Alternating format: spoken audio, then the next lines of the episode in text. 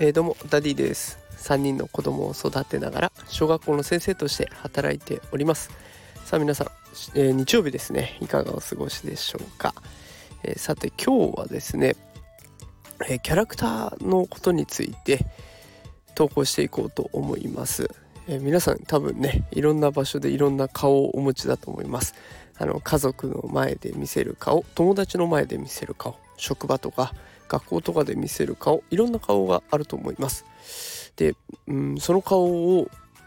おそらくね自分で決めて演じているんじゃないかなと思うんですけれどももしもそれが人から決められた顔だとしたらしかもそれが強制的に決まっていて自分で抜け出せなくなっていたらどうでしょうかね。ということで今日はそのキャラクターの設定について中高一貫校というところを舞台に行われているちょっとした悲劇を紹介しながらお伝えしようかなと思います。結論は人間はどんどん変わっていいんだよということをこの放送で伝えたいと思っています。あの自分のね自己表現について自分の振る舞い方、えー、少し悩まれている方の背中を支えられたらなと思っております。悩んでいらっしゃる方是非聞いてみてください。さあということで本題の方入っていきますが、えー、中高一貫校というものがありまして中学校高校がねエスカレーター式で上がる学校があります。あの中学受験を考えているお子さんはきっとね一回は誰しもがどうしようかなって悩むところだと思います。あの東大生も今半分約半分ぐらいがねその中高一貫校出身だということも記事に書いてあるぐらいなので、まあ、そのね、希望者っていうのはどんどん増えていくんだろうなというふうに思うんですけれども中高が一貫してるっていうことは6年間まあほぼ同じメンバーで過ごすことになっていきます。で中学校から新しくいろんなところから集まったメンバーが同じ空間に入れられるわけですので初めはねどの子も不安でいっぱいになってるわけです。友達はできるかな？どんな子がいるのかな？でそんな中で初めて会った子に例えば「ああお前ってこういうやつなんだな」なんていうキャラクターを設定された時に果たしてその子はもし自分の意思と違うキャラクターを言われた時に否定できるでしょうか？おそらくは初めだしまあここはその場を取り繕っていった方がね友達もできるからいいんじゃないかなということで、まあ、その場は自分に嘘をついてそうなんだそうなんだっていうことでそのキャラクターを演じてしまうわけです。ただその関係が深くになるにつれてだんだんとそのキャラクターが偽りのものだっていうことを言いづらくなってくる。自分って本当はこうなんだけどなっていうことがで言えなくなってきてしまう状況になってきているそうです。あの同じメンバーで会話をしているとねだんだんだんだん同じような内容の話になってきていてこの子はツッコミ役この子はボケる役この子はいろんな話を振る役とかいろんな役割が決まっていて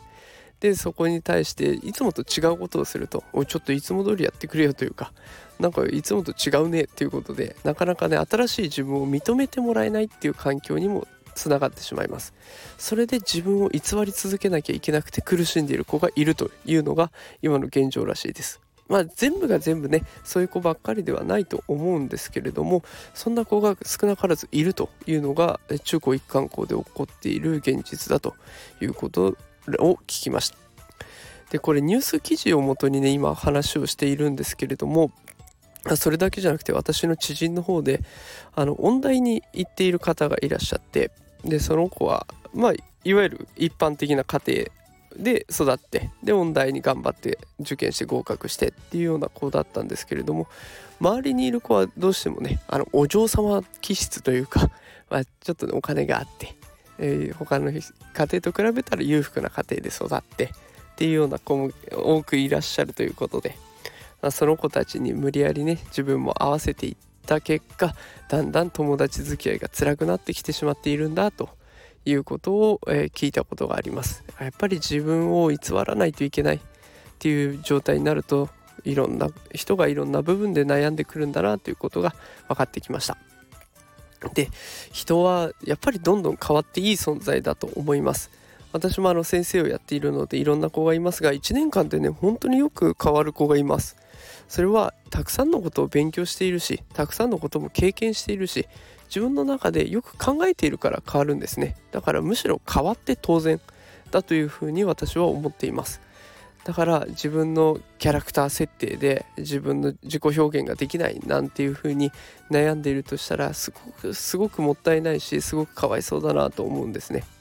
あの変わっていいんだよっていうことを周りの大人が伝えてあげるべきだし変わってもしも傷つくようなことそんなことは私たちが許さないからっていうことで安心させてあげないといけないなと思っています。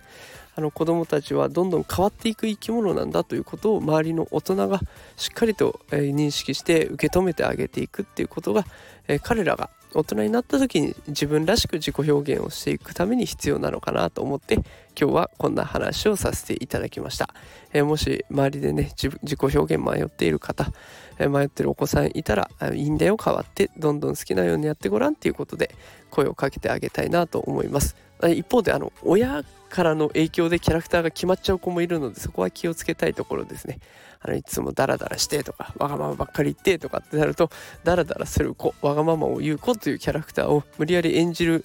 危険も出てきますのでそういった時声かけをする時にまあいろんな人がいる前で言うんじゃなくて個別に言ってあげるっていうところも一つ配慮として必要なのかなと思いますのであの子育て中の皆さんは是非参考にしてみてください。